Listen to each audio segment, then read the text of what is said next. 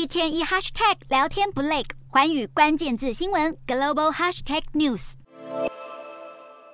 缅甸自从军方政变以来，当局就强硬镇压异议人士，而缅甸前领导人翁山苏基与他的澳洲经济顾问杜内尔一直被关押在首都的监狱，如今也传出杜内尔遭到秘密转移了。而杜内尔是军方政变后第一位被军政府监禁的外国人。根据消息人士透露，他已经被转移到仰光的英山监狱，不过目前还不清楚他什么时候被转移。而杜内尔虽然是被以违反官方保密法的罪名遭到判处三年徒刑，但司法消息人士表示，杜内尔的三年刑期可以扣除他已经被监禁的时间，这也代表着去年二月就遭到军政府监禁的杜内尔可以扣除大半的刑期。